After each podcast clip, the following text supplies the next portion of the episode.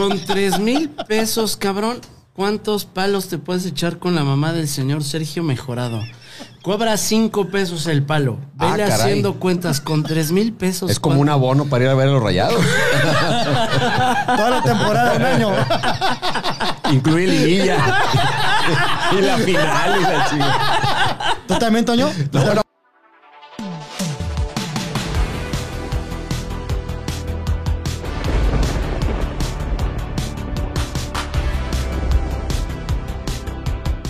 Amigos, ¿cómo están? Bienvenidos, soy a Chochenteros. Tenemos la presencia de mi compañero amigo, el señor Macario Brujo. Macario, ¿cómo estás? Señor Sergio Mejorado, tenemos un invitado de lujo. De lujo, de lujo. Para mí el mejor narrador de México, el señor Antonio Litoño. ¿Cómo estás, Así, compadrito? así dice mi mamá también. Macari, Sí. ¿cómo estás? Sí. Nada más tu mamá dice eso. Nada más. ¿Y tú?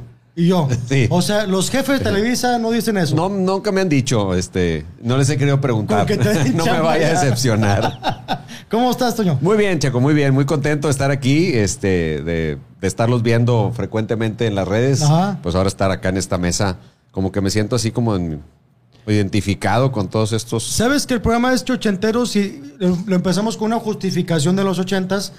Sabemos que tú naciste, o más bien tu adolescencia fue en los ochentas. Sí. Entonces, platicarnos un poco de no tus podemos hacerlo de, como del 2000, porque ya de los 80 ni me acuerdo. acuerdas? ya no me acuerdo.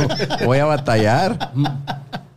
Oye, pero, por ejemplo, ¿de qué película de los ochentas te acuerdas que te haya marcado?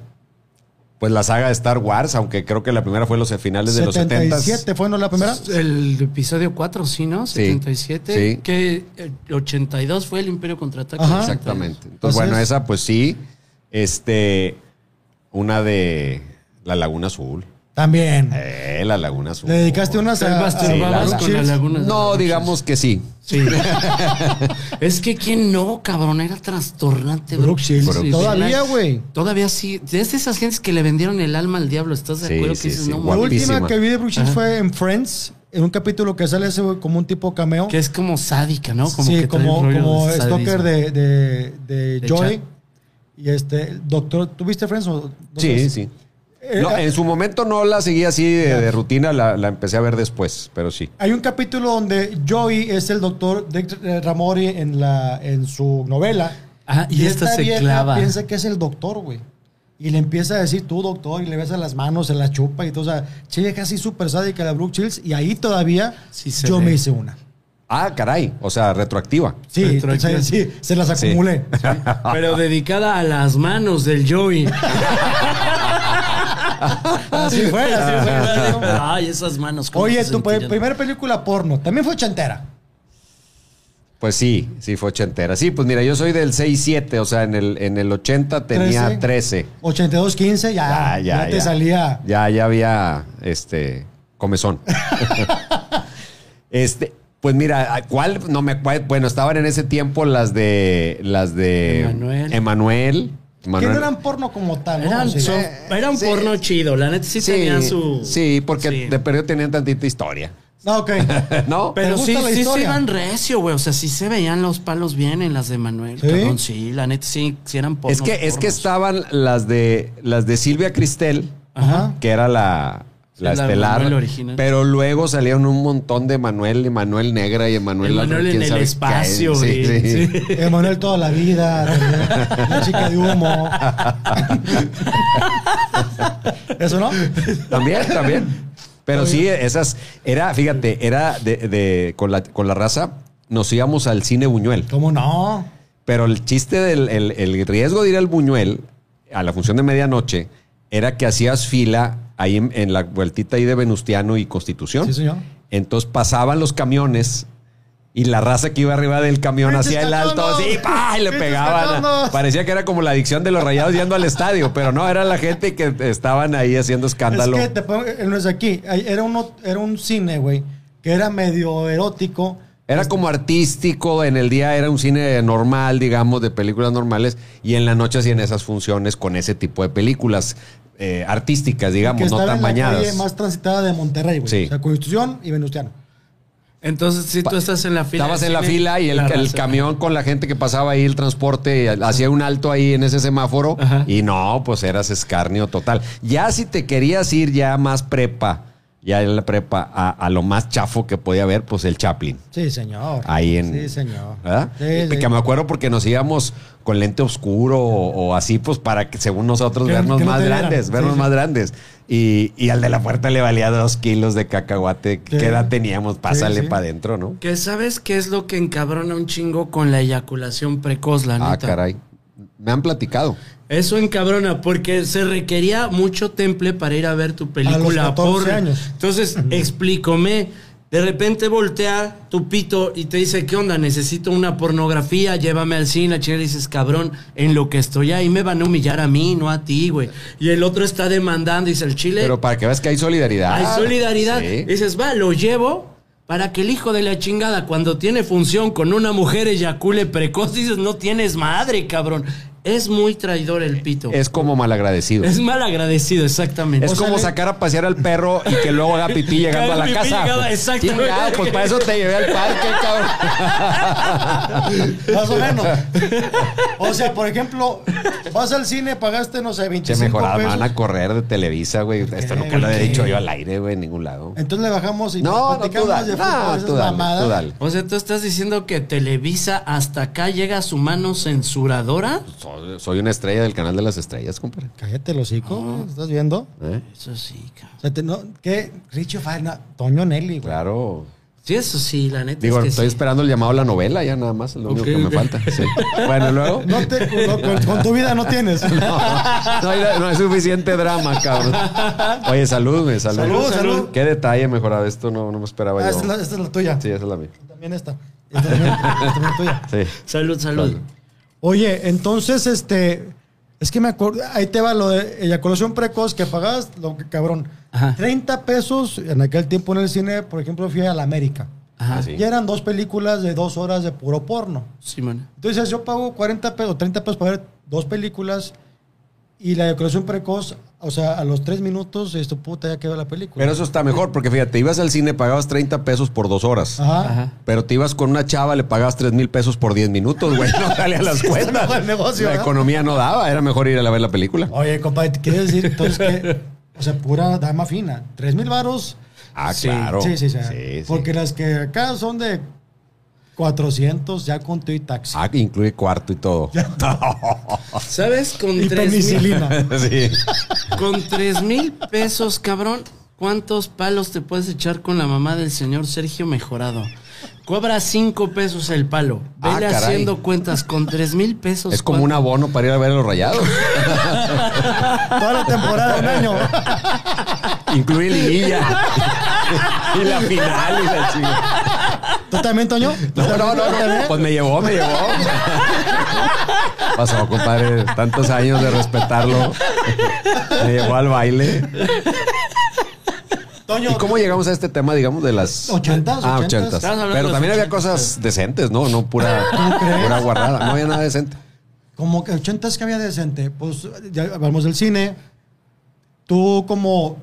Siempre fuiste, o sea, el deporte también algún tiempo fuiste locutora como que eh, anunciando canciones o la madre. No, no, nunca, ¿Y te, no. gust- te hubiera gustado? Pues lo hubiera hecho, pero no era lo que me llamaba la atención. O sea, sí, digo, pues es parte al final de la locución. Yo empecé de locutor, fíjate, eh, empecé es un decir, ¿no? Fueron mis primeros este, intentos con unos amigos que tenían unas cintas. Cuando te acuerdas de los ochentas. como animador. Como animador. Ya. Y malísimo, güey. Malísimo, malísimo. O sea, por ejemplo, estaba Van Halen. Tan, tan, tan. estaba fregón porque un día llega una- un cuate en un baile y me dice, ponme la de bájale. Y le digo al del, yo no sabía nada, le digo al del, Bájale. bájale.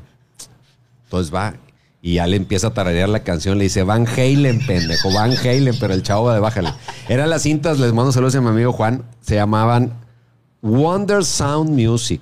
Ay, güey. ¿Eh? Wonder Sound Music. Wonder Sound Music.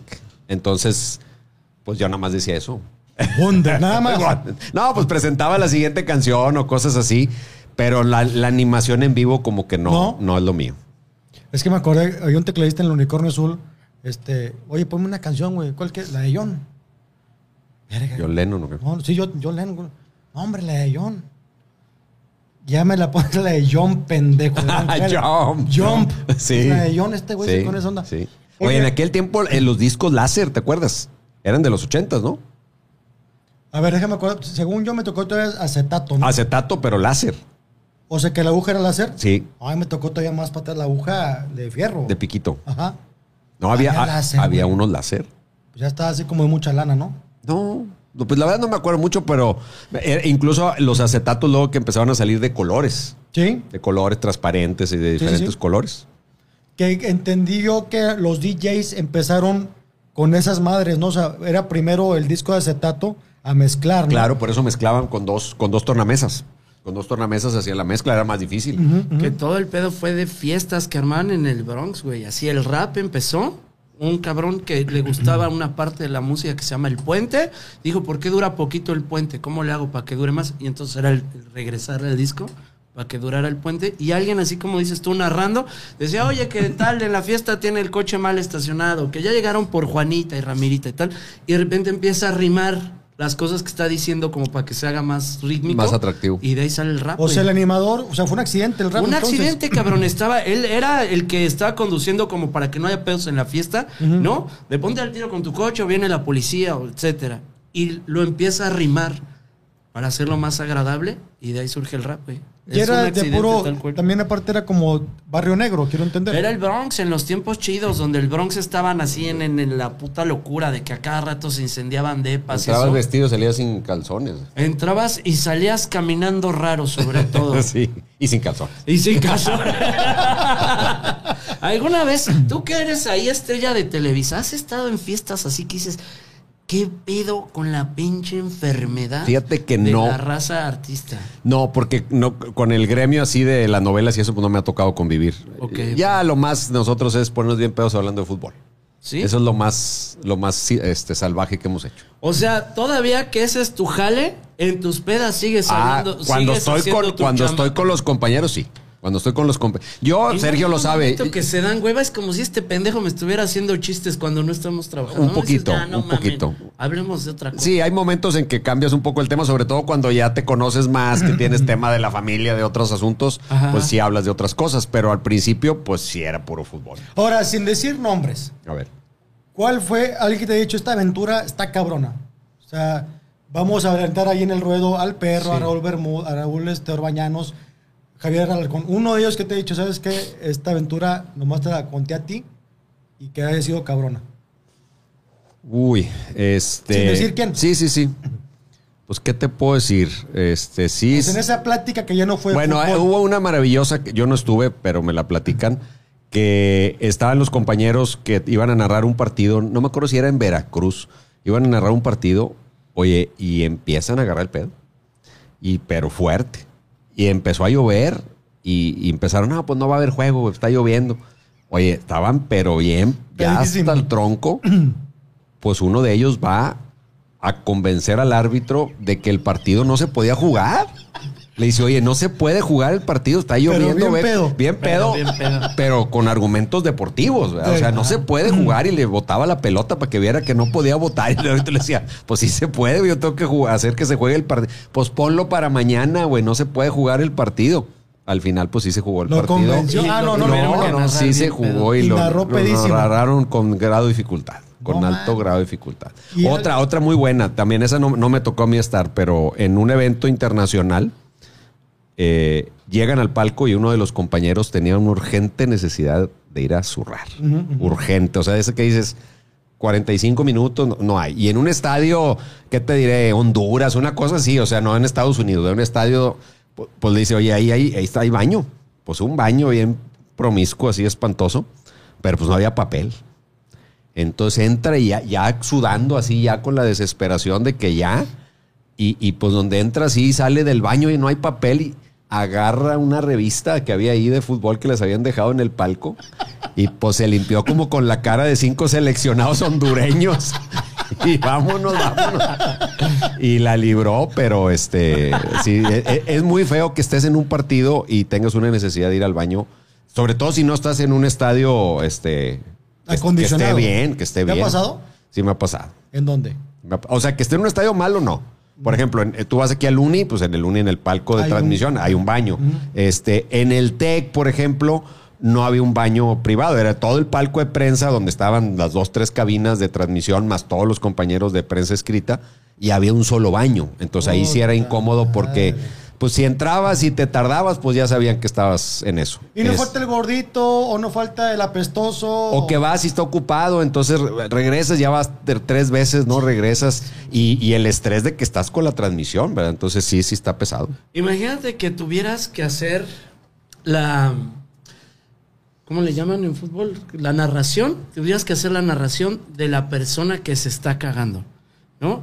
Vamos a ponernos en contexto. Se está cagando, es un estadio claramente tercermundista. Lo dijiste, estamos Ajá. en un Honduras. lugar Sí. tercermundista ¿Cómo? culero. Sí. Que los de Honduras se vayan a la verga. Ah. Sí, cito Sí, textualmente. sí, sí, sí. Del- denle para atrás para que escuche. Entonces, y narras la situación así del compañero. Imagínate que Chequito se está cagando, está en, en Honduras, ¿cómo narrarías la situación? Muy bien. Sí. Amigos, saludos desde Honduras. Aquí estamos en este partido donde Checo Mejorado tiene la iniciativa, toma la pelota, pero ¿qué hace? Se frena, voltea para todos lados. Recula, aprieta, aprieta la marca, aprieta la marca, levanta la mirada, le vemos cara de preocupación, no sabe si ir o venir, no sabe si ir o venir, y de pronto empieza a sentir presión de los rivales, lo empiezan a agobiar, lo empiezan a agobiar, va a tratar de entrar a hacer la maniobra para meterse hasta la cocina, para llegar al área rival, y va avanzando, se quita uno, se quita dos, se quita tres, falta, afloja, se cagó.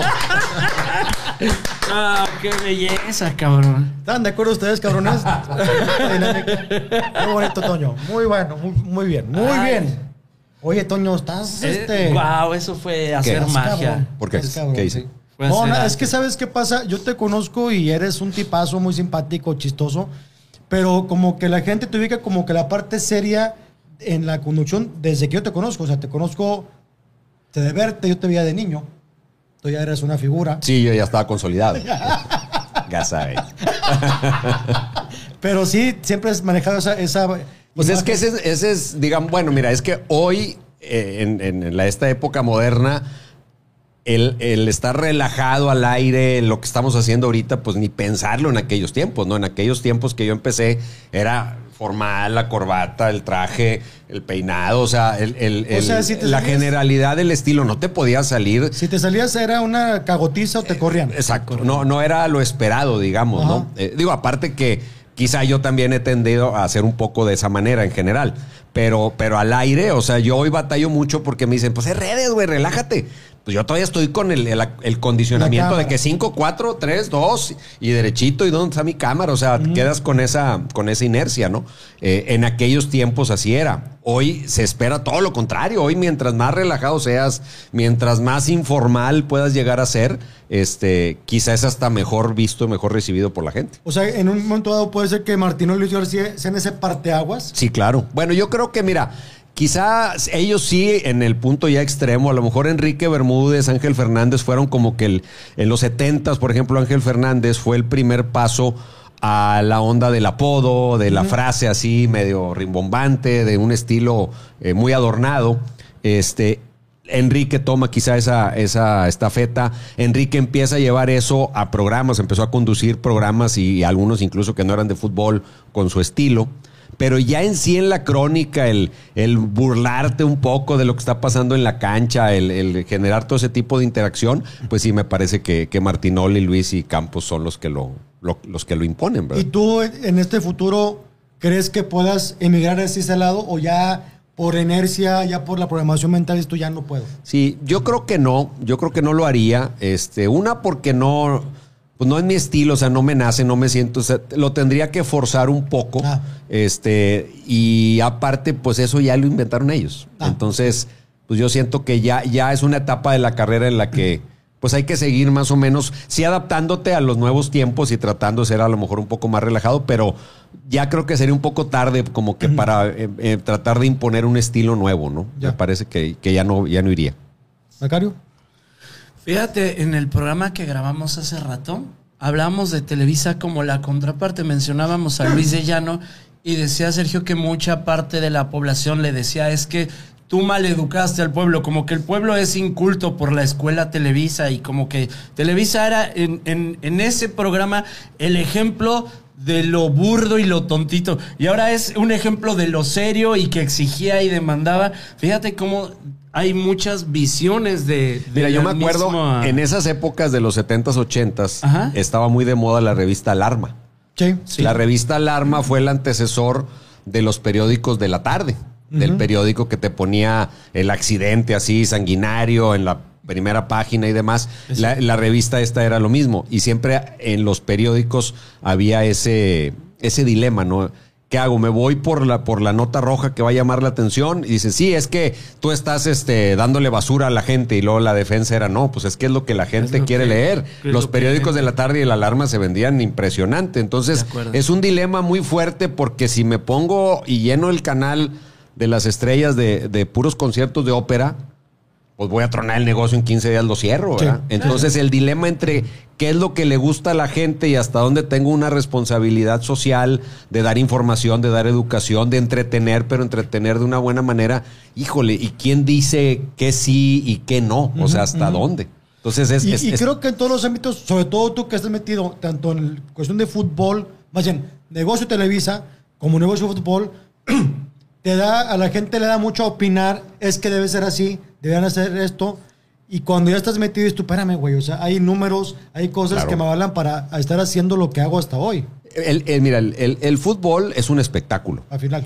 Yo siempre, cuando dicen, oye, que los extranjeros y que los mexicanos y que den la oportunidad a los chavos, a ver, yo te digo, mañana se presentan tres chavos egresados de la Academia de Canto de no sé dónde y al lado se presenta Luis Miguel.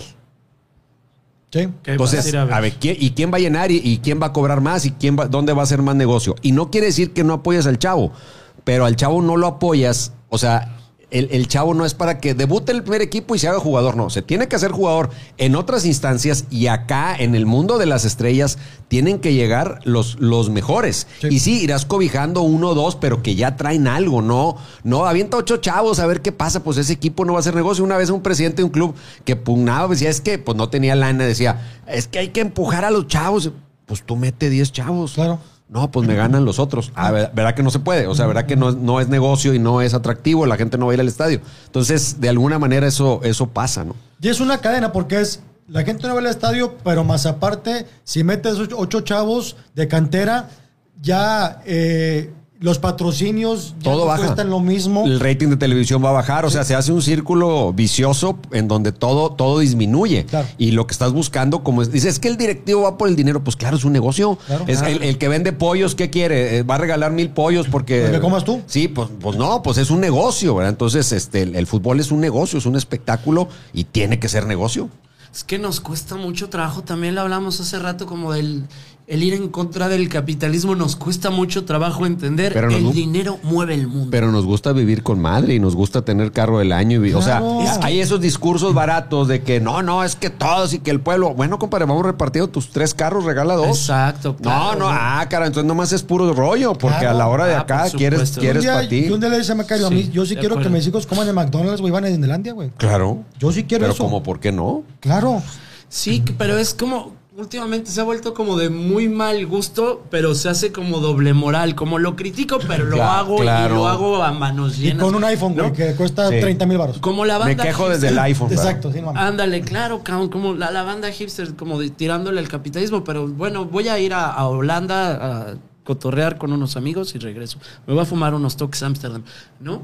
Sí siento, cabrón, que no entendemos lo bonito de los tiempos que estamos viviendo, honestamente, de todos los privilegios que tenemos, desde la cantidad, por ejemplo, en, en materia de entretenimiento que hay para todo el momento que quieras, Sí, ¿no? sí. Que, que se amplió, todo se hizo más grande y finalmente se hizo más grande para bien, ¿no? Estamos viendo como la mejor etapa de la humanidad históricamente. Para mí es maravillosa esta etapa. Por ejemplo, en los ochentas, muchas de las cosas que hoy tenemos en términos de comunicación y demás, pues las soñabas. O a lo mejor ni las imaginabas que iban a pasar. Y en 20, 25 años esto ha evolucionado más que en los anteriores 50 o 100. Campeón, te la pongo a ti de chavo, que hace ratito nos comentabas que tú eras excepcionalmente chaqueto, que eras un joven que traía el pito Fíjate inquieto. cómo digo cosas yo y luego se me olvida, ya no me acuerdo. que nos les mencionabas que eras chaqueto como nadie en tu cuadra, en tu colonia. El pedo para "¿Eso qué me- conseguir ¿Qué me dijeron? ¿Qué me dijeron? una película No, en VHS y beta, Ah. que en aquel tiempo te han dicho, en tu teléfono tienes el universo Sí, de pornografía. sí, sí, sí, Yo no lo había creído. No la crees, era, es- sonaba a ciencia ficción, cabrón. No, mira, era buscar, bu- buscarte al amigo que tuviera la Playboy o Sí. alguna cosa por el estilo en una caja ya de trabajo de una cama atrás del colchón. Sí. Exacto. Y ya, y, y la película, pues, y, y esperar a que nadie estuviera para que la pudieras, o sea, era, era todo un show. Era hoy, hoy, show. eh, hoy tienes todo ahí, pero también lo tienen nuestros hijos. Es el- es Hijo, eso es que qué difícil porque hay momentos y edades y, y etapas para verlo y, y el que lo tengas así tan al alcance de la mano es, es bien peligroso. Ahora, por ejemplo, en el caso de ustedes que, que como periodistas viven de la nota, bueno, Sí. no tú, pero hay Todos, gente que pues vive sí, de la al nota. final. Hoy, o sea, a lo mejor hace 20 años, 25 años es, tengo la exclusiva Sí. y la puedo vender a donde yo quiera. Sí. Hoy con el Twitter, esa madre desapareció. y se Hoy la exclusiva dura un segundo. ¿Verdad? Tú Un tuiteas segundo. la exclusiva y al, al- al segundo la retuitean 500 y ya no se supo ya quién sí. lo dijo primero. Claro. Aquí el valor hoy es qué voy a hacer con esa información, qué interpretación le voy a dar, qué opinión voy a generar a partir de esa. O sea, yo me acuerdo que platicaba yo con directivos de- del periódico El Norte hace muchos años cuando empezó el, el norte.com y yo les decía, a ver, ¿cómo le vas a hacer? Porque tu negocio pues es el periódico en el papel. Claro. Y era cuando empezaban los periódicos electrónicos y los periódicos en línea. Decía, bueno, es que hoy el periódico te tiene que dar una extensión de la noticia. Y la noticia ya la di ayer a las 8.01 que salió. Mañana le digo yo, ¿qué interés va a tener alguien ir a comprar el periódico en papel si ya lo tiene acá? Bueno, la- el reto es en ese periódico en papel generar otro tipo de contenido adicional a la, no- a la mera noticia. Pero al, al paso del tiempo, las publicaciones impresas van, creo que van a terminar por desaparecer. Quizás estamos todavía en un país donde no tenemos, no ha penetrado la tecnología a, a tal grado. Y aparte todavía tenemos la generación que vamos creciendo con la tecnología, o sin la tecnología. Entonces todavía somos de ir a comprar a lo mejor un periódico, una revista. Pero las nuevas generaciones ni se toman la molestia. Que yo espero y no desaparezca el papel impreso, las revistas y eso. Yo supe del caso de una persona que estaba en Honduras, se estaba cagando. Si no ha sido porque estaba ahí una revista de fútbol hondureño, se sale con el culo Por, sucio. por- por eso es bueno tener un iPhone de pantalla grande. Al cabo ya son resistentes al agua y todo. Lo enjuagas. ya no lo enjuaga. ¿Qué crees que vaya a pasar con la televisión en un futuro? Mira, yo creo que la televisión se va a especializar como, como está pasando. Otra plataforma. Como está pasando. Eh, los canales abiertos, por ejemplo. Los canales abiertos, hoy tú quieres ver una serie, difícilmente dices, ah, la novela, a las nueve de la noche voy a llegar a mi casa, me voy a sentar, voy a ver la novela y me voy a esperar que pase el comercial para ver el siguiente capítulo. O sea, no. Eso creo que se va totalmente a plataformas. Los eventos masivos es lo que está hoy salvando a los canales abiertos de televisión. Pero cada vez más eventos masivos se están yendo a streaming. Hoy la Liga Premier es por streaming, la Liga Española en muchos partidos son por streaming. O sea, cada vez hay más eventos. Hoy la, la, la Champions la tiene una señal, bueno, en este caso no es 100% streaming, es canal eh, de cable, pero pues ya se va cerrando, o sea, ya cada vez es menos negocio para los canales abiertos. Yo no me atrevería a decir que va a desaparecer y no sé exactamente, se lo he preguntado a mucha gente del medio, qué, qué esperan que pase y sí se viene una transformación muy fuerte.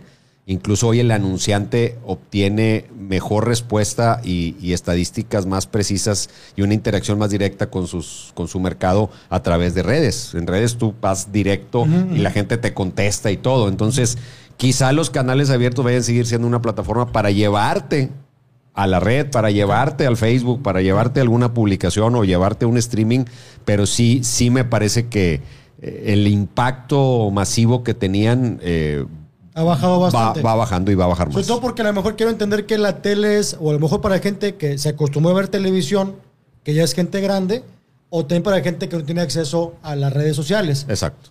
Pero el día que esta gente que puede Es, ser... es una cuestión generacional. Ajá, el día que esta gente que no tenga, o sea, el día que la gente tenga acceso a redes sociales, que digas tú, voy a bajar los planes, la tele creo que va a empezar a temblar más, ¿no? Sí. Yo, yo creo que sí. Yo creo que va a tender, insisto, si no a desaparecer, el impacto ya va disminuyendo de manera muy, muy importante. Muy importante. Hoy, por ejemplo, uno de mis hijos nunca ha tenido una tele en su cuarto.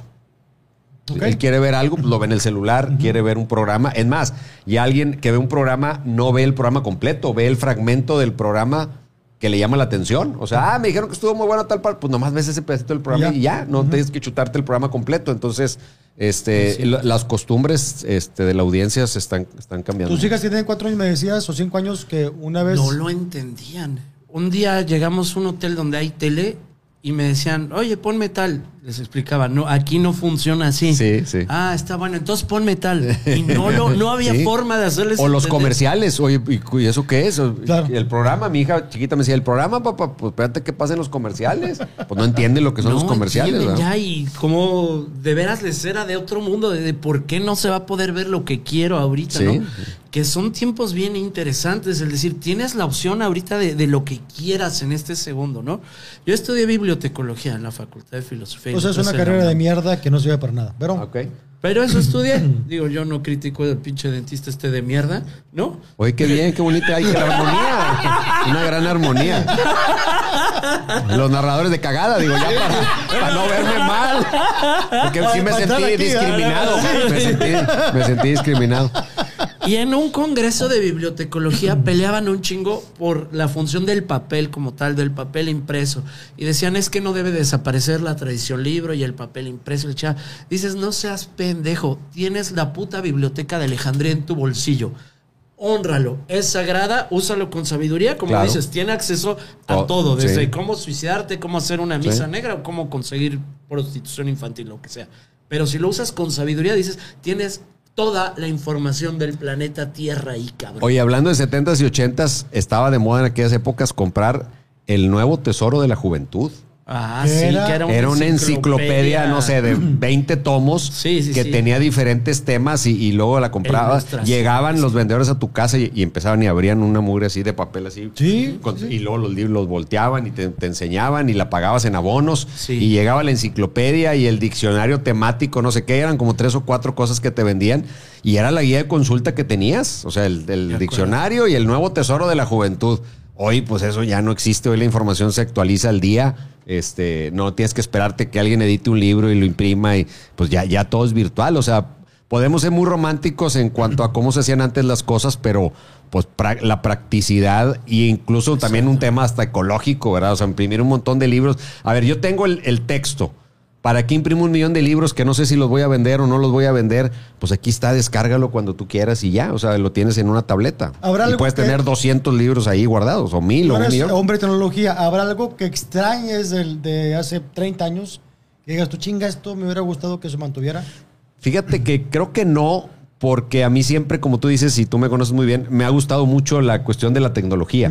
Y siempre he ido como que un poco adelante, no como experto, pero sí como usuario, de disfrutar mucho de la tecnología. Entonces, eh, yo soy feliz en esta época, yo soy feliz de sentir que hoy en mi casa eh, acondicioné un estudio como el que tienen ustedes aquí, puedo hacer un programa de tele, puedo hacer un programa de radio, puedo grabar un video, o sea, puedo hacer mil cosas yo solo desde mi propia computadora.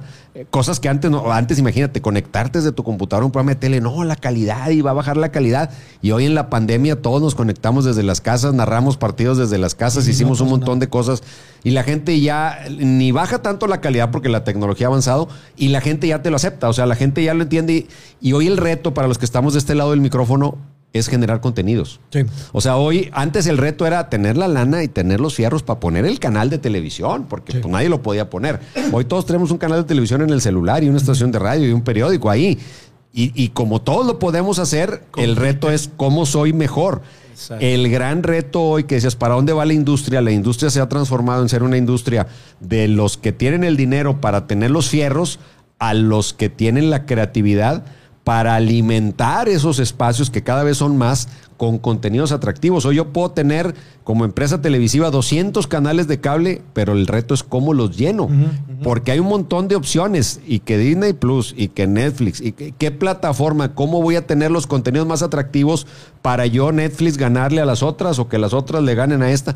El reto es hoy generar contenido y, y, pues aquí estamos. O sea, ese Así es, es. ese es el paso de la muerte. Pero, por ejemplo, costumbres de antes, como, no sé, cosas que se hacían diferente, el poder pegarle a las mujeres, esas cosas no las extrañas. Poder al gordo decirle pinche gordo sin problema, al ¿verdad? putito, al mongolito. Claro, sí. claro. O sea, antes, este, hoy, pues ya no sabes, es bien difícil, es bien. Yo incluso se los preguntaba a ustedes un día platicando con Franco, ahí le preguntaba, oye, ¿cómo, cómo le haces con el humor? Porque eh, pues el humor normalmente es una burla de muchas cosas. Tú ves el chavo del 8 y es puro bullying, o sea, Sí. to- Claro. todo es bullying. Es cierto. El gordo y cachetes de marrana flaca y el este, o sea, todo es bullying, Sí, es que antes lo veías normal y, y hoy pues ya es un tema extremadamente delicado. O sea, hoy te burlas de, de- de los típicos chistes de los hombres y las mujeres y todo, pues ya es una ofensa. Entonces, creo que estamos exagerando, me parece que nos estamos yendo a un Muchísimo. extremo. Al final de cuentas, yo en lo personal me relajé porque decía, ¿quién te va a cancelar? Porque estamos buscando la no cancelación, ¿verdad? Pero también de repente dices, oye, si tú me conoces como comediante y sabes que hago burla de las cosas y a lo mejor hay cosas que no pienso así y otras pienso así, si me quieres ver que a toda madre y te agradezco mucho que me veas, si no porque dije algo que te ofenda a ti, que no te ofendo a ti, ofendo a alguna, algún grupo a donde perteneces, pues no me veas, güey. Al cabo hay un millón de contenidos, ¿verdad? Es que, ¿sabes? Creo que dio un pendulazo. Como que venimos de estos tiempos donde el cuarto poder Sí. es realmente el poder. El artista, el, el, eh, las personas de los noticieros, ¿cómo se llaman? Ah, Conductor. Conductor. De noticiaristas, sí. Exacto. Son el poder. Lo que yo te diga, Eso se es, hace, ¿no? sí. Y yo estoy por encima. Y de repente va cambiando y se van como emparejando las cosas, pero siento que hay como una idea de yo público tengo el poder de desaparecerte incluso, Sí. ¿no? De, de- de Sí. yo te amenazo y te voy a trepar un tweet y vas a ver cómo sacar tu carrera. Espérate, pendejo, tampoco no mames. O sea, Pero está chido poder. que estamos chupando tranquis, Claro. pero no mames. Yo creo que es la lucha esa cuando, cuando las cosas cambian radicalmente. Bien lo dijiste, es un péndulo. Empezábamos acá, ahora se va para acá. Sí. Va a tener que acabar encontrando un punto Exacto. medio. Un Porque punto hoy medio. ya, ya lo que puedes o no decir y, y que, que una O palabra ofende es una cosa. Sorprendió muchísimo, ¿nos viste el video? Una niña de 13 años, o no sé cuánto. Dime, compañere. Ay, güey. Llorando. Ya, ya estamos. Además llorando. Ya estamos too much. Y hoy quiero entender que esta niña está con la información que está teniendo ahora de redes sociales, que no todo es correcto. Y que aparte mucha gente la- lo toma por convicción, pero otros lo toman por moda. Exacto. Claro. o sea, es una o sea- manera de estar vigente. Ahora, un adelantado a su tiempo fue el perro Bermúdez. Ah, claro. Él era incluyente. Él era incluyente. La Incluyente. pelete. La pelete. Era incluyente. Entonces él, para que vean que la crónica Saludos deportiva para- también va también, adelantada. sí. sí, está adelantado. ¿Qué edad tendrá el perro Bermúdez? ¿70 y qué? Pues yo creo que anda sobre los 70, 72. O sea, 70 años y todavía. Con una energía, no, no, no, no, Y el viejo sigue vigente. Oye, y deja tú los viajes. Este, hoy en la, en la nueva modalidad, claro, ahora con la pandemia no, ¿verdad? Pero antes de la pandemia él radica en Miami y vente a narrar a México y luego en México de DF vete a Guadalajara y luego regrésate a Miami, pero el día que llegas a Miami te vas a hacer un programa porque tienes a las 2 de la tarde, o sea, un ritmo o vete a Europa cuando tenían transmisiones en Europa. Yo me acuerdo que una vez llegó, vengo llegando de España y llegó medio a comer y de ahí al estadio. O sea, es, es un desgaste. Cabrón. No, no, es un reto. Es muy, y es más, es muy difícil mantener la concentración, pre- preparar adecuadamente los contenidos de lo que tengas que hacer eh, con ese ritmo. O sea, es muy pesado. Es un chingonazo el No, viejo. sí, mis respetos. ¿Ah? Mis respetos. Es que eso que acabas de decir, o sea, vengo de narrar España y vengo a narrar Veracruz contra un pinche Yo, yo llego de un viaje y ocupo dos días para recuperarme y medio como que volver a agarrar onda y luego ahora Y sí ya vienes les- aquí de Matamoros. Sí, sí, o de, o de México, ¿verdad? Una hora de vuelo. Que eran las tradiciones bonitas también de antes que pienso que se pierden los ochentas, que era la coca y vámonos, Nada vienes de un viaje largo, inhalas cocaína Y y ya. ya, Y ya te bien, pero emparejas. es una tradición que ya está mal vista. No, pues ya ahora la light, gente pura todo coca light. Por ejemplo, el caballero de esta tradición de estarse aventando sus cubas ahorita que son las 4 de la tarde, Sí, a sí. venir a hablarnos de sus puras pinches masturbación, la chica. Dices, esa escuela de antes, esa Claro. banda de Televisa Ese que se es- sienten bien vergas. Decir, yo Ochenteros. llego- ochenteros.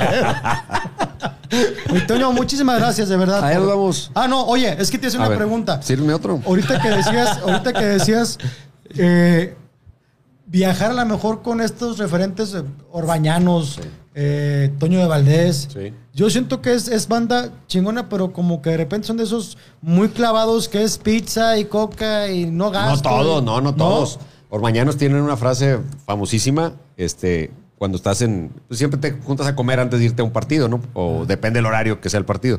Pero decía, pues todo está muy bien, lo malo es que hay que ir a narrar.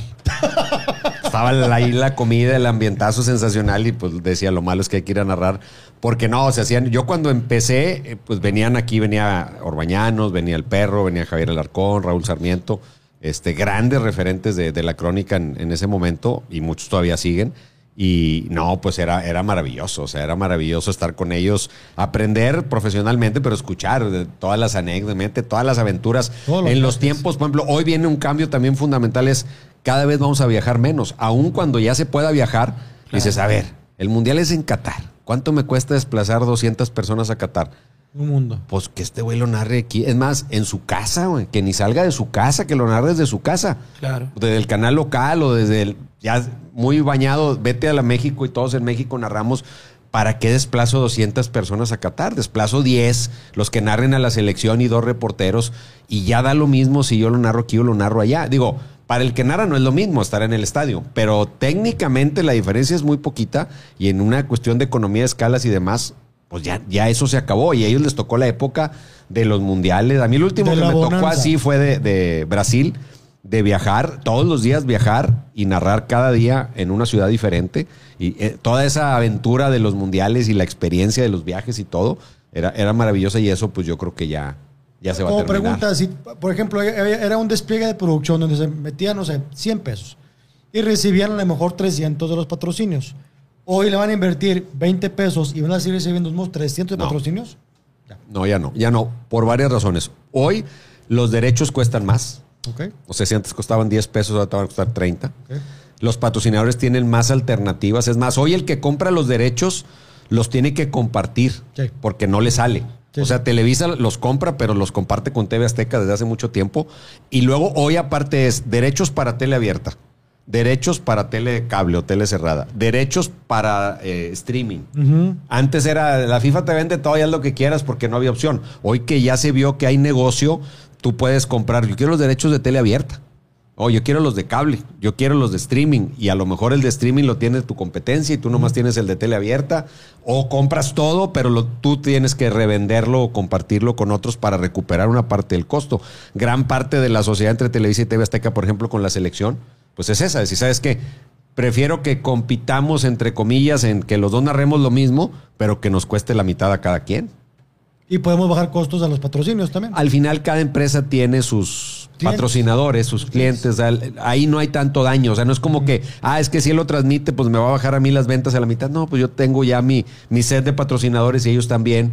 Y medio se equipara, pero sí le bajo al, le bajo al costo. Y es que lo platicábamos hace unos días, Macario y yo, le platicaba la historia del Tigre Azcárraga, que era un tipo inteligente para los negocios, muy vivo, muy manipulador. Y le decía a Macario que él, cuando el Mundial del 86, él le compra a la FIFA los derechos en nada, güey. Muy barato y él le vendió a todo el mundo el, el derecho de transmisión del Mundial 86. Por lo menos en América, porque estaba la famosa OTI. Ajá, ¿Te acuerdas? La- nos acordamos por el concurso de los cantantes Pero de la OTI. era- la organización de la televisión iberoamericana. Sí. Y pues Televisa mandaba galleta ahí en la OTI. Entonces muchas veces lo que se hacía era negociar a nombre de la OTI, comprabas todo y revendías y recuperabas tu inversión con todo el- a través de esa organización en todo el continente americano, Pues, aparte, quiero entender que tuvo injerencia en la taquilla del Mundial. Claro, porque la organización de ese mundial, Televisa. esto- esta- Televisa era parte fundamental del, del comité organizador. Y en hoteles, y, o sea, tuvo injerencia en Tiene una anécdota buenísima que está en, está en el, en el libro de su biografía. Eh, él era una persona muy cercana a la gente. Yo no tuve el gusto de conocerlo, pero pues era del- de la vieja escuela, el que se salía, se metía al pasillo y saludaba a los artistas y todavía era- iban a pedirle, oiga, pues necesito para un carro y todavía, bueno, préstele para un carro. O sea, ese tipo de, de- de manera de manejar la empresa muy, muy cercana y que un día este, entra un elevador y está una, pers- eh, una persona y traía el gafete en el cinturón. Entonces, que ent- entonces señor Azcárraga lo ve. Está en un libro, yo no sé si haya sucedido, ¿no? Y que le dice, oiga, ¿y por qué trae el gafete en los huevos? Dijo, no, no está en los huevos, señor, porque ahorita ya los traigo aquí. Nomás de verlo. El susto que se pegó. Pero no le gustaba que trajeran el gafete, pues era que había que portarlo El aquí, viejo ¿verdad? tiene una, anécdotas así de, de- Le decían el tigre por muchas razones. Una porque le decían el león a la vida horreta. Otra porque cada manazo que te ve era como una, Un una garrazo. de tigre. Yo le conozco muchas historias contadas de primera mano de compañeros que, les, que los ayudó. Eso que te digo, oiga, pues tengo un hijo enfermo y necesito, a ver, tráiganme a fulano, el señor, apóyenlo, acompáñenlo y lo que necesite. Y fue que, que las prestaciones, no, no, aquí es personal, a ver, el señor lo vamos a ayudar. Y compañeros que me dicen, a mí me ayudó con un hijo, me ayudó con un tema personal de alguna situación. Muchísimos, Yo muchísimos. leí el libro y eh, te voy a platicar de las que me acuerdo, creo que son dos. Una, él de Televisa a Chapultepec salía y había Don Pedrito, que era el bolero, ¿no?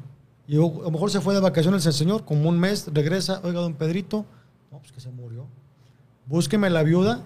Creo que Don Pedrito vivía muy jodido y le apoyó en lana para que construyera su casa. Una de esas. Sí, no, y, y de esas, digo, yo conozco algunas y debe de haber muchas más. Todavía Emilio, Emilio Junior, digamos, Ascar Gallán, este, a él sí me ha tocado el honor de conocerlo, platicar con él, pues es futbolerísimo. Este, ya no está directo en la operación de, Sí. de la empresa, eh, pero en el tiempo que él estaba, él mantenía esa, esa También idea. igual. Claro, los tiempos lo han llevado a ver, esto es un tema ya diferente, esto está en bolsa, o sea, esto es, es- el negocio evolucionó a otros niveles en donde ya no se podía manejar así. Y bueno, las cosas cambiaron, no en la filosofía general de la empresa, pero sí en el día con día. El día con día pues no puede ser igual. Tenía, tengo entendido, no sé si era Félix Cortés Camarillo, aquel vicepresidente de Sí. noticias muy famoso. Con él, con él alguien estaba discutiendo Emilio Escarga. O sea, pinche viejo estaba cabrón. De la discusión le pone un chingazo, güey. A Félix Cortés y el güey se cae. Dijo, levántate, cabrón, porque ningún vicepresidente de noticias está en el pinche suelo. Levántese, hijo de su pinche madre. O sea, si te tumbo y luego te levanto, güey. Así era el viejo. Estaba cabrón. Estaba muy cabrón. No, mi respeto para el emporio que creó Sí. y, y todas las cosas que hizo, pues, ¿qué te puedo decir? Eh, necesitamos mucha gente así. ¿Verdad? Pero después son muy serios. ¿Verdad? Sí, hombre. Tu mejor chiste, Toño, que te sepas. Ay, juezo. El del, el del, pues no sé si sea, si sea el mejor, El que pero. más te guste. Sí, ese se me hace entre- se me hace bonito. Este, llega un acaudalado este, personaje de un pueblo, pero con mucha lana, llega a un hotel de ciudad, chingón el hotel. Pues, pues tenía lana, pues dijo la suite, cabrón. La suite presidencial. Sí, señor, suite presidencial. Allá en el piso 55. Ahí va para arriba. Y donde empezó a subir, el elevador empezó a subir, empezó a subir, le empezaron a dar ganas de ir al baño. Porque pues, yo como que eso de ir al ¿Traes baño lo traigo ¿Traes así, pedo, traigo un problema estomacal. De la cintura para abajo. Traigo un problema. Traigo un pedo, valga la expresión. Oye, pues total que llega la famosa suite, entra y abre una puerta, o sea, abre la puerta y luego entra el baño, cabrón. el baño. Hay una puerta, una recámara, chinga, no había baño. Y abre otra puerta, pues la cocineta ahí, el barecito, y, y así empieza, el balcón y empieza a abrir puertas. Y pues ya no hallaban el baño, no encontraba el baño. Entonces, pues se acordó de viejas prácticas del pueblo, ¿no? Se abre la maleta, saca un calcetín y seco, cabrón. En el calcetín, vámonos. Nudo. Y abre la, la puerta del balcón. Se agarra el pinche calcetín. Y donde lo suelta, lo suelta para arriba, güey. En el techo, cabrón. Puta, cagó todo el techo. Pues marca. eh, botones, mándeme un botones.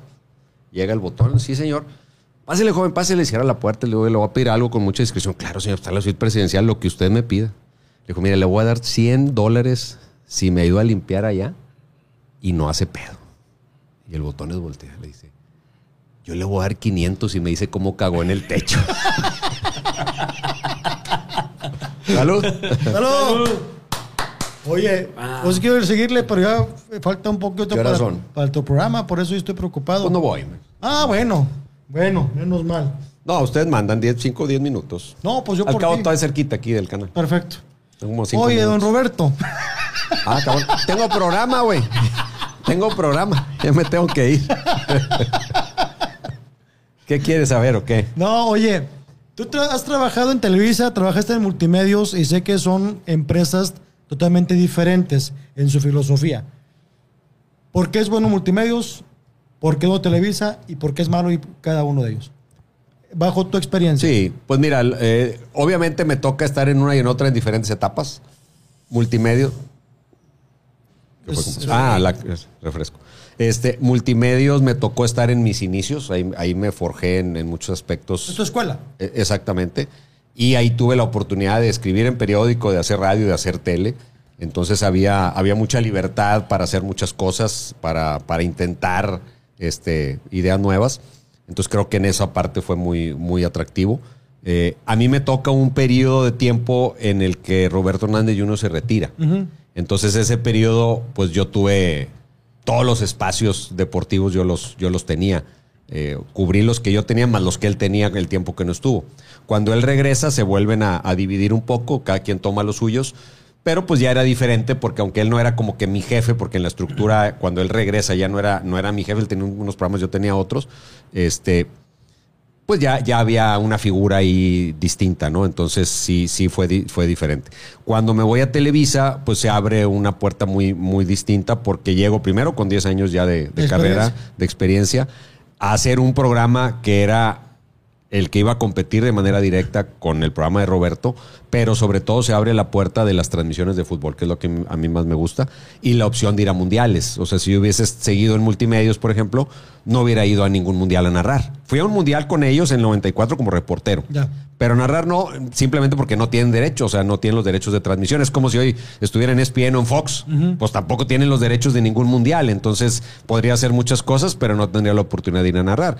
Una de las cosas que más valoro yo de estar en Televisa, pues es esa experiencia que como narrador, pues todo soña. Así como el jugador quiere llegar al mundial y llegar a la final y ganarla, pues yo también quiero ir al mundial y quiero narrarlo y quiero narrar la final. Entonces yo creo que así en términos muy generales, fueron, han sido dos etapas muy buenas y en una pude hacer cosas que a lo mejor si hubiera empezado acá. No lo hecho. Es más, yo empecé en Televisa Monterrey y me voy a multimedios precisamente porque vi ahí una manera de poder hacer más cosas que las que en ese momento podía hacer en Televisa Monterrey. Luego cambian las épocas y pues ya viene la etapa hasta hoy, 21 años. Dime tu mejor anécdota con Mario Castillejos. Yo sé que hay muchas, pero una que hay dices tú, como puta, 2000. esta, nos cagamos de risa. Pues unas te cagabas de risa, otras Era te de- querías de esconder detrás de una puerta. Este, pues había una que estaba discutiendo y es que él, yo le decía socio hasta el santo, güey. Perdía una caída, de repente perdía una caída, ¿no? Las momias le ganaban o la fregada y luego ya ganaba él al final. Tienes que perder una caída de repente. Entonces, un día en una discusión así de café, este, la persona con la que estaba discutiendo le quería hablar y no, y que no qué", y, y quería hablar y, y hasta que le hice el otro llamar, ya déjame hablar. Bueno, está bueno. Pero lo que me vas a decir no es cierto. ya. Gánale a ese argumento, cabrón. Estábamos acabó. platicando hace poquito con Fer Lozano, fuimos a, a entrevistarlo y platicamos la O sea, con él sí fueron y yo tuve que venir hasta acá. es que es diferente. hay niveles. No, no, ahí te, no ahí te va porque, No, no, porque está era, el señor venía llegando. Y yo fui con Fer solo. Y O sea, la culpa es de él. Si él no Sí, estuviera, es- estaríamos en otro lado. exactamente. Ah, qué Yo Yo chingón. tengo Pinche un mes aquí, ¿tú qué le crees a este güey? Bueno, y luego. Yo Mario vivo en Castillejos, que, en ese tiempo no había pedo, pero hubiera sido acoso sexual. Le- a una chava le tiraba la onda, a, a X persona. Ajá. Y ya, Mario, déjame en paz. O sea, juguetean mucho Mario y esta persona. Hasta que un día le dice, le- a ver, Mario, ya. Si fueras el último hombre en la tierra, ni así me cogía contigo. Y le dijo Mario a la dama, dijo, mira, yo por 500 pesos me cojo una más buena y menos puta que tú. Qué belleza. Así. cabrón. Una frase. Sí, Mario sí, Castillejos sí. fue, fue un personaje importante de aquí de, en cuestión futbolística. Ajá. Él fue presidente del- de, de Tigres, del, del equipo de Tigres, por tres días. Tres días. No perdió ni un partido. Fue presidente y por alguna razón Y- se salió. O Ok. lo, lo que sea. Y un día a mí me empieza a chingar porque le digo a Toño, Toño, habrá chance de que hacer contigo radio. Apenas nos conocíamos Toño y Toño me da, me da chance. Yo al canal iba a escribir con, con el Pini, con el Gordo, con Marlon paz descanse, y de repente iba con mi uniforme de doctor. Y Mario empezó a saber que yo era comediante total. Y un día, a ver, me dice, a ver, güey, ¿qué quieres ser? ¿Quieres ser doctor? ¿Quieres ser comediante? ¿Quieres ser escritor? Y el día se agarró a empezar a decirme una bola de mamadas que si quiere hacer camarógrafo la chingada, que quiere hacer puras pendejadas. Y le dije, Mario, ya sé qué quiero ser. Quiero ser presidente de Tigres y que mandan a la verga en tres días. Le dijiste. Yo le ¿Así dije- no sabía? ¿No sabía? No. Esa fue muy comentada en el canal. No sabía. ¿Y luego? Yo me le tiré a la yugular, dije, esta, con esta Ah, lo sí. mato. Y me dijo, muy bien, güey. Yo pensé, se va a cagar, me va a dejar de Sí, hablar. sí, dijo, sí. muy bien, güey. Nomás que yo no pedí chiche. A mí me invitaron. Me mató. Me mató con eso. güey. Me mató con eso el Un día al aire, dice, estamos en, en el programa hablando de una jugada y dice, no, la agarró no sé qué, y el portero salió en posición fecal.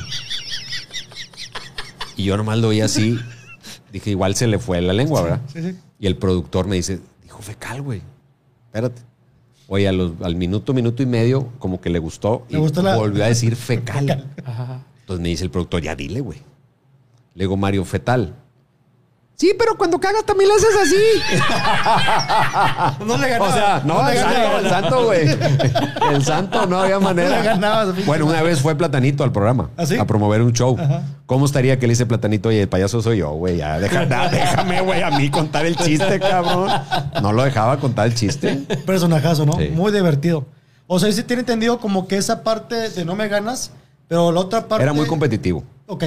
Pero también era la otra parte de gente, de, de Ah, no, claro, sí. personaje cabrón. O sea, No, yo lo vi eh, ayudar a mucha gente. Este, la- su forma a veces muy, muy broncuda, así, muy apasionada, te podía hacer pensar que así era en todo. Sí era muy explosivo. O sea, sí era alguien que de repente una cosa le daba risa y el otro día lo mismo lo hacía enojar a morir.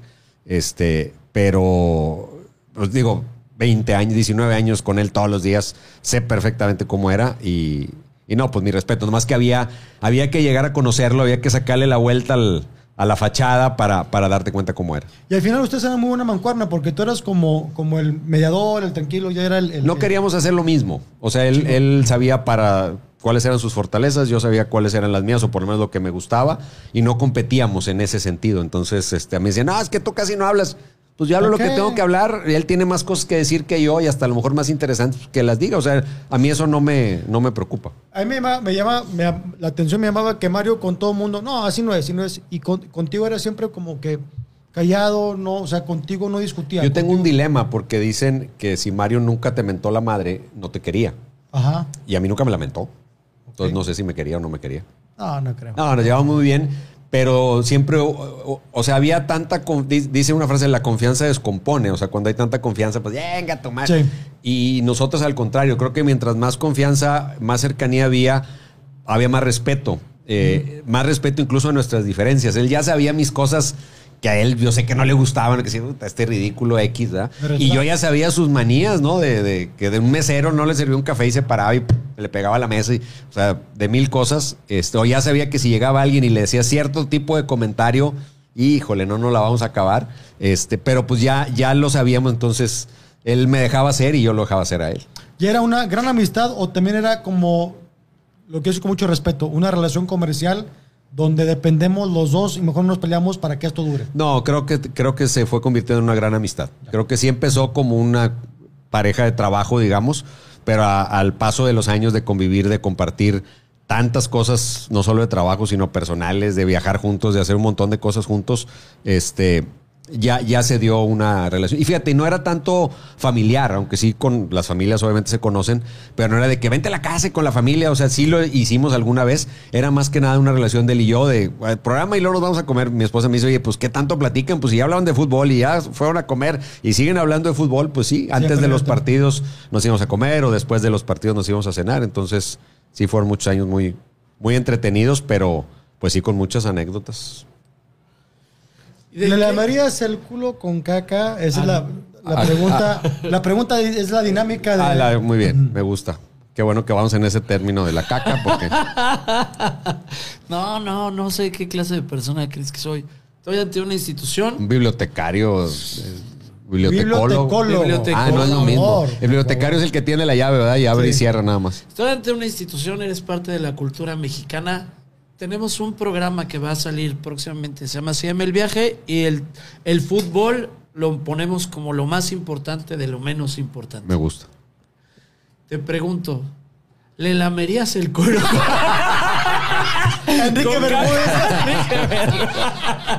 Antes o después de la tus revista. compañeros locutores, ¿a quién le lamerías el culo con caca? Ah, caray, qué buena Entró pregunta. a cagar y no se ¿Y limpió. ¿Y qué comió antes? No, no, comió ñero. Comió bien. Tortas Sí, del sí. estadio. Sí, sí, sí. Torta de Torta chorizo de- del estadio. Sí.